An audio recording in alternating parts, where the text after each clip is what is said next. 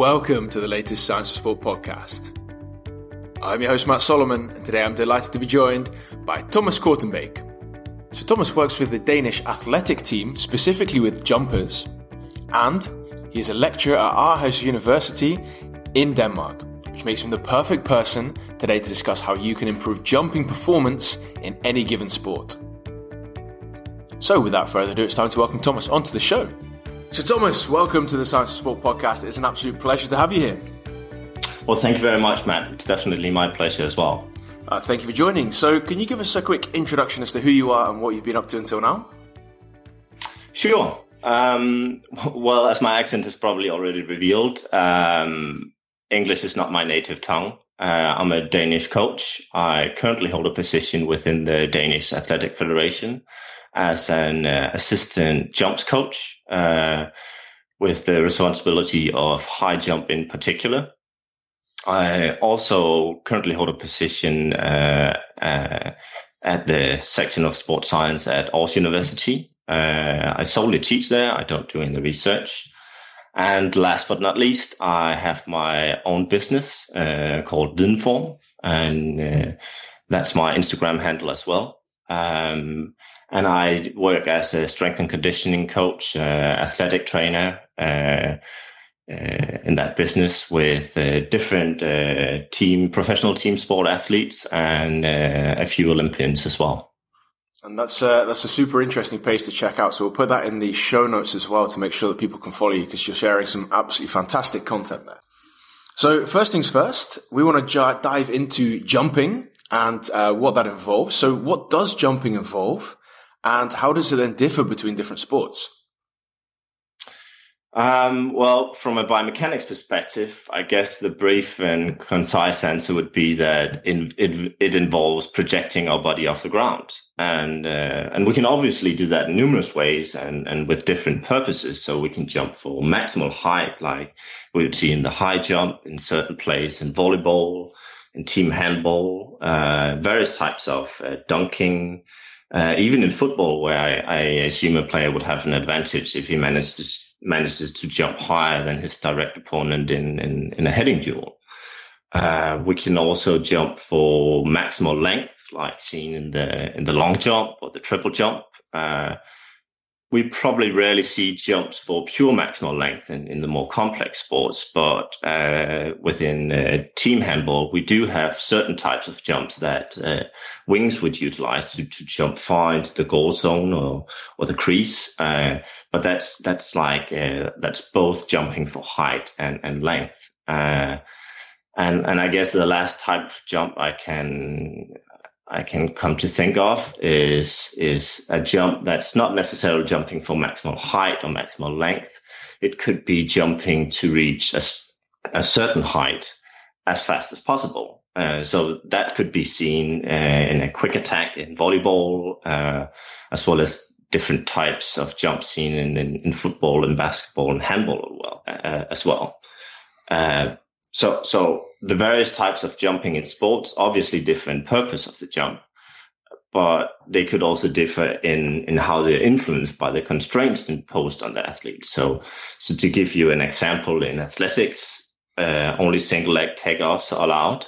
So, so, so, that's written in the rules.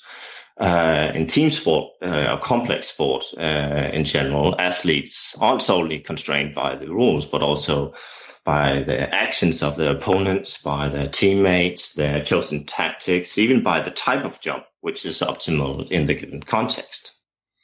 And I imagine when we look at that, that bilateral jump, right? Like that doesn't happen very often in, in sport because unless you're standing still, it's yeah. not really very often seen in that, that complex situation, right? Most of the time you're going to get some kind of run up and you're probably going to go off of one leg. Um, so is is there a, a, a, reason then that we should be ch- uh, chasing those kind of uh, jumps in training? Do we do we need to train that?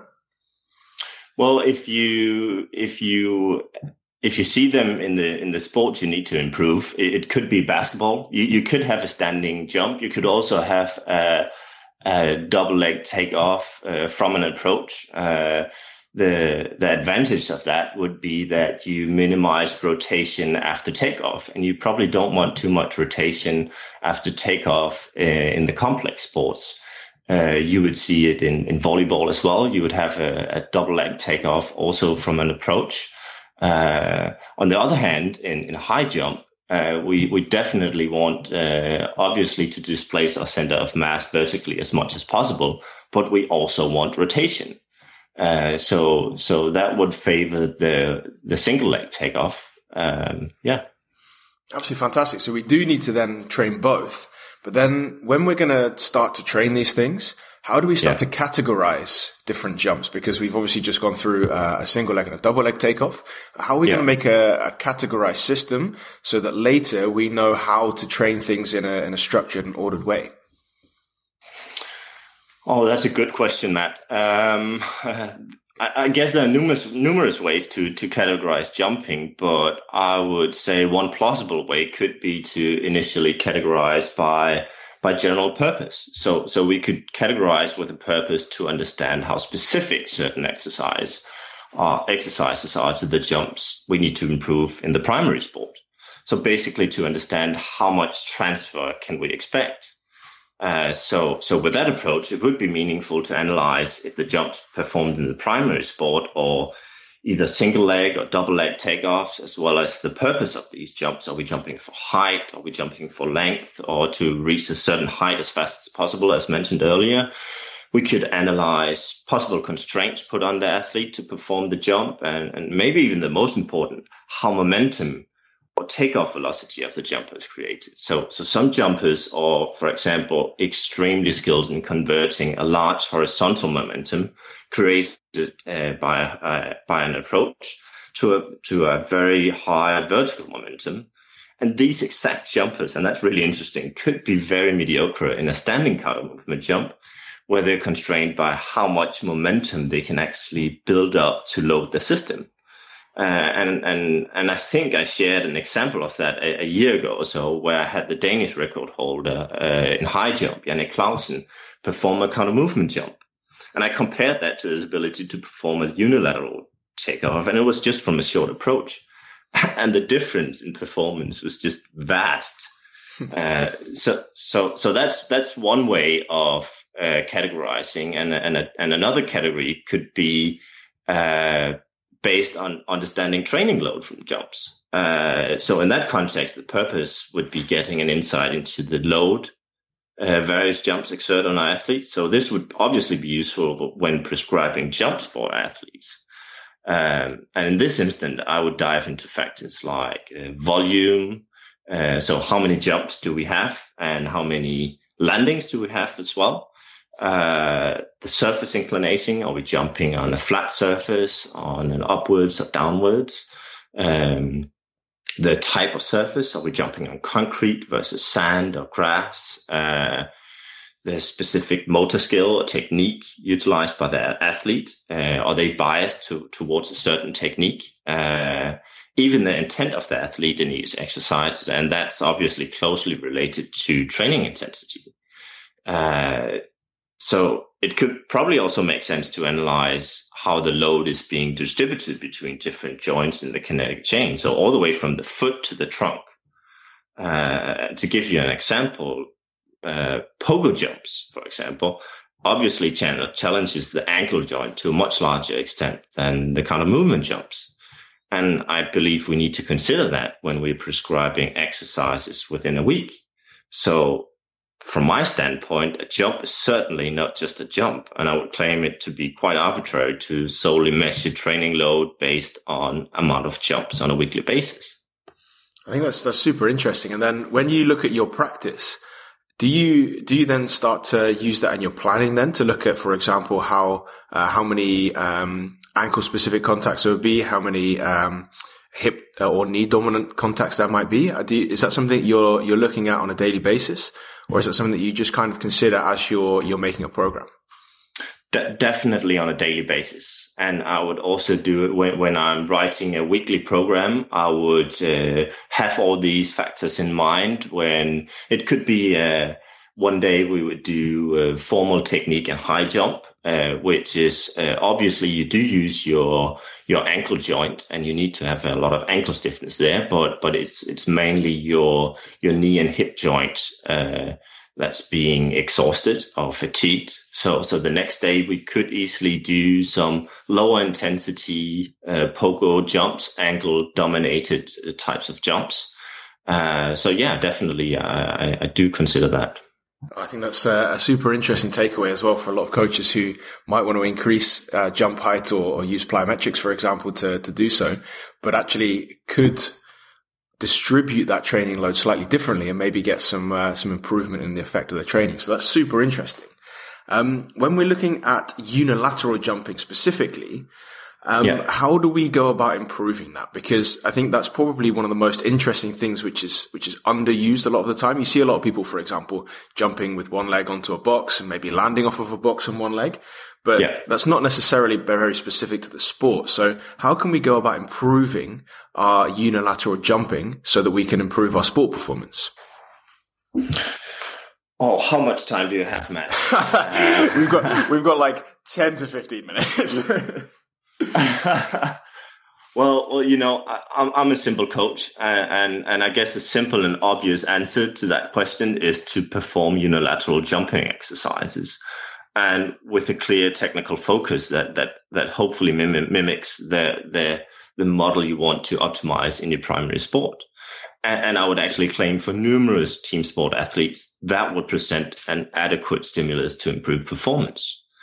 Uh, so so that's for the uh, more complex team sport athletes, and in terms of the more close skill sports like like athletics and and maybe even dunking uh, contests, I would claim it's slightly more complex. So so in that context, it sometimes feels like I'm some I'm, I'm playing the little detective. So as a coach, I'm constantly trying to figure out in which specific area my jumpers need to improve to end up with a performance enhancement.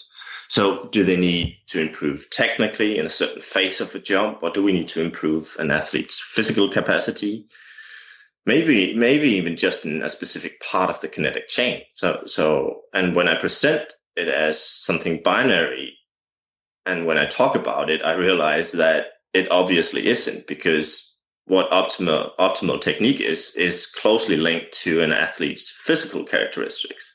So, for example, can my athlete benefit from an increased approach speed, approach speed, or would he simply collapse in the takeoff? And, and similar to that, the development of these physical characteristics of an athlete will obviously also be influenced by the utilized technique.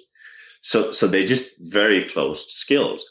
And in trying to identify which area to focus on as a coach, I obviously personally do a lot of video analysis and, and formal testing and significantly more with my high jumpers where, where jump ability is obviously a primary key, key performance indicator. And to a much lesser degree with my team sport athletes where jump ability is just it's just a small part of the puzzle. I obviously love jump so, so i would love to teach them to jump but we need to consider that. So for example i would analyze my high jumpers ability to displace the center of mass in a unilateral takeoff. Like the, it could be like the, we often do the jump and reach from a, a fixed approach. So, so that's. What does that mean? What does the jump and reach uh, mean in that sense?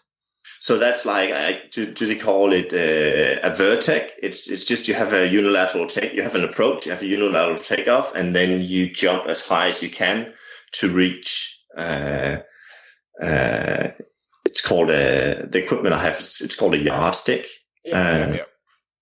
yeah. So it's, uh, it's, just it's just a, a, unilateral jump with a run up to to reach something as high as you can, basically. Exactly, and it's a straight run up. So so for a high jumper, it's it's really really simple type of jump. Uh, jump. It's a technical, significantly easier jump than the high jump. So if they if they end up being able to displace the center of mass significantly higher in the jump and reach, then we would see in the jump takeoff, that would be somewhat of a clear indication that they have the necessary physical capacity, but instead need to improve their technical skill in the high jump. And on the other hand, if a jumper seems to be technically quite efficient, I would obviously focus on improving his physical uh, capabilities and maybe even trying to figure out if it's just part of the kinetic chain that needs to be improved. And we have tests for that as well. And what kind of tests would you then uh, use in that instance? So, so as as a as a general rule, rule we would do the uh, RSI test, a continuous RSI test, where they jump 12 continuous jumps, and we'll take the jumps in the middle and calculate the average of their RSI. So that's a good measure of their ankle stiffness. So that's to figure out what's the level of this athlete uh, in their ankle stiffness. And then we would do, it could be an isometric mid-thigh pull. I get a really good picture just from watching them in their gym-based exercises. So how strong, how, how strong are they in their knee extensors and the hip extensors as well? So it's basically just to some some formal testing, but also the general picture you, you get from training them on a daily basis. I think that's super interesting. It's nice to see how then you can you can break that down and work through a, a process as such to go through. Yeah. Do they have the physical capabilities um, in their body as a whole, and then break that down into the individual uh, joints or individual physical qualities that you need in specific areas to make sure that you're actually pinpointing the specific adaptation, which is going to make them better. So that's super interesting. Um, and you mentioned uh, team sports as well, right? Which are chaotic. Um, yeah. If uh, yeah, so that's, that's, another another kettle of fish entirely.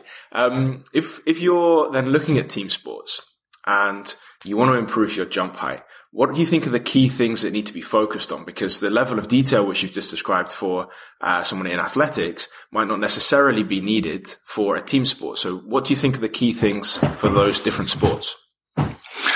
I completely agree, and, and actually, I believe the first question we should ask ourselves in that context is: Should we actually train jumping for chaotic team sports, like in a formal manner, or more precisely, what's the cost benefit of training jump for a given team sport athlete? So, so as, as I mentioned earlier, jump ability is just one factor affecting team performance in complex sports. So there are also factors like the technical level in their primary sport. There, I guess it's termed as playing intelligence, like the ability to predict and to percept and react on certain situations, uh, tactics, understanding your teammates' preferred movement patterns, uh, ability to change direction, acceler- ex- uh, acceleration, etc., etc. So I could go on, go on with that. So just numerous factors affecting performance and result. So if we accept that all these factors influence performance, we probably first need to analyze which factor is the lowest hanging fruit. So with a given effort, where do we believe we can find the largest improvement in performance? So that should always, I believe, be the first question in, in, any context because we don't have an infinity amount of time to train, and we're further limited by like the recovery of our players and a potentially increased risk. So, so in the in the context of let's say a handball team, which I'm I'm currently working with, when I sit down with the rest rest of the coaching team and, and perform and perform this cost benefit analysis, it often comes down to the conclusion yes, we do indeed actually believe we can improve that individual players or maybe even the whole team's jumping ability. But we choose to prioritize something else where the room for improvement is larger relatively to the cost. The cost being either time or increased injury risk. Um, so that obviously doesn't mean that we never perform any formal jumping. We, we definitely do off season and preseason. Um, but in season, we typically place the jump training in the warm up, uh, where would you, we would typically use a modality like stair jumps, uh, mainly to minimize the landing impact. Uh, so it doesn't cost too much in, in, in, in recovery and it doesn't impact their uh, following training session in their primary sport as well. Um, and, and that's mainly because the players rarely tolerate, tolerate much additional high impact training. So, so b- besides that, what they're actually exposed to in the primary sports. And often the other way around, I actually need to work on, uh, work a lot on simply maintaining tendon resilience just in order for the players to tolerate, tolerate uh, training their primary sport. So yeah, I, I, guess that probably didn't really answer your initial question. I just asked to, I, I just decided to ask another one. uh, so sorry about that, but but I can ask your initial question uh, if you want me to. No, I think you've you've just gone through a fantastic thought process. So that's um, okay. that's not necessary as such. I think when um, okay. when you talk through that that kind of process, it makes it pretty clear as to where the priorities need to lie. Um, and of course how you would uh, you would implement that as well. So I think that's that's super interesting. And before we wrap up, what I want to look at is um, yeah, I've got I've got two two more things. So what I want, want to look at is how you would look at gym performance, and then we're going to sum this all up by looking at how you would then put this into a total uh, training package for a younger athlete. So before we get to that summary, how do you then work in the gym to improve your jumping performance? Well, I guess there are two approaches to that. Uh, we can perform gym-based exercises with the goal of achieving a direct, a direct positive transfer to jumping ability, or we can perform gym-based exercises with a purpose of increasing tissue resilience. And the latter is uh, universally right to do. So, so the indirect approach of increasing tissue resiliency is, is more or less a universal sound approach for all athletes, independent, independent of their uh, level and age. Uh, so on the other hand, the amount of gym-based exercises we can expect a positive transfer from is indeed dependent on the on the physical level. So so the lower the level of the athlete, the wider the spectrum of exercises that can induce a jump performance enhancement. Uh, so I, I, may be putting my hands in a bee's nest here, but but as an example, the regular full range of motion squat would likely be able to induce a performance enhancement in performance enhancement, sorry about that, in a novice athlete's single leg jump from an approach, while the exact same exercise would have no positive impact on the elite athlete's ability. Uh, so, so this is again contextual to the specific jump type we're trying to improve. So the elite athlete could possibly still expect a positive transfer to, let's say, a standing counter movement jump by increasing their full range of motion squat performance.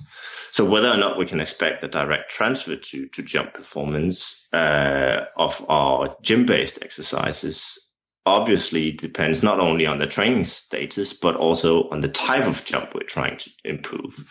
So the more time we have to produce an impulse, so impulse being a change in momentum in the takeoff of a jump, the more likely it is we can expect to actually get a direct transfer from the more conventional based exercises.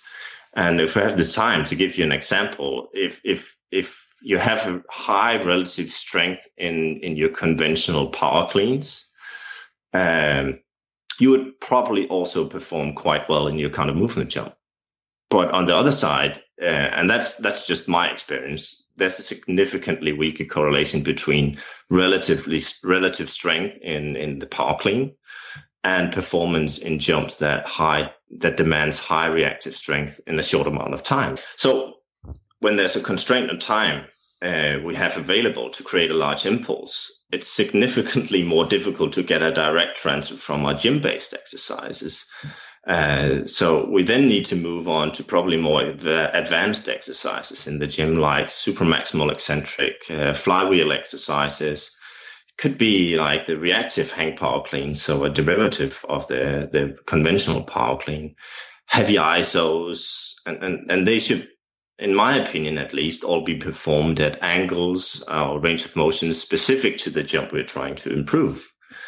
And when getting at that level, it, it just gets increasingly increasingly important how we periodize these types of exercises to allow adequate recovery. So I can't make my high jumpers, my elite high jumpers, perform heavy super maximal eccentrics in the same period as they as they as they are doing uh, high intensity jumping.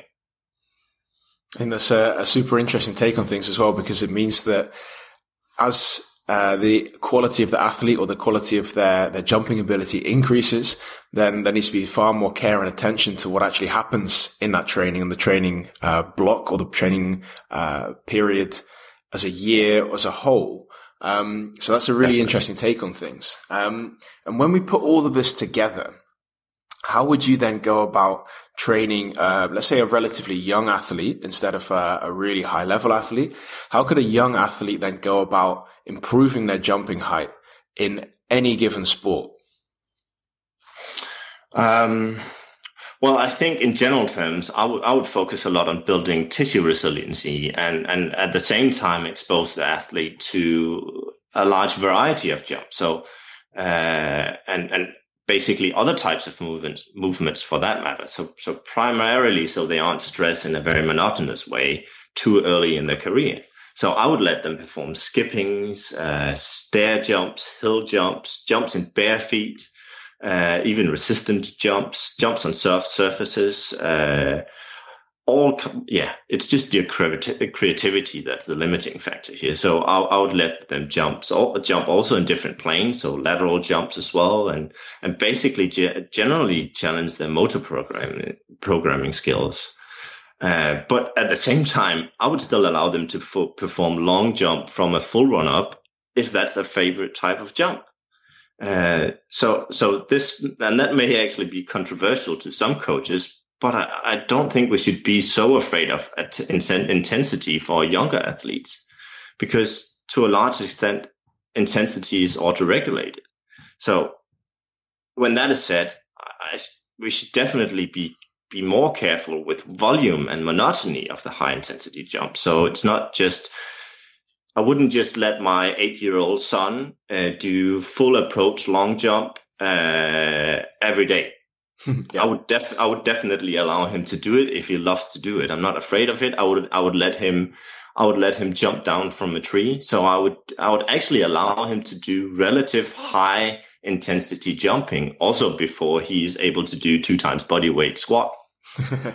and as a very quick uh, side note on that, um, obviously a two times body weight squat for an eight year old might be a bit ridiculous. Yeah. Um, but, um, when when you're then programming plyometrics uh, for athletes, is relative strength in, for example, a back squat something which you're going to be looking at as a as a key baseline, or do you not worry about that too much?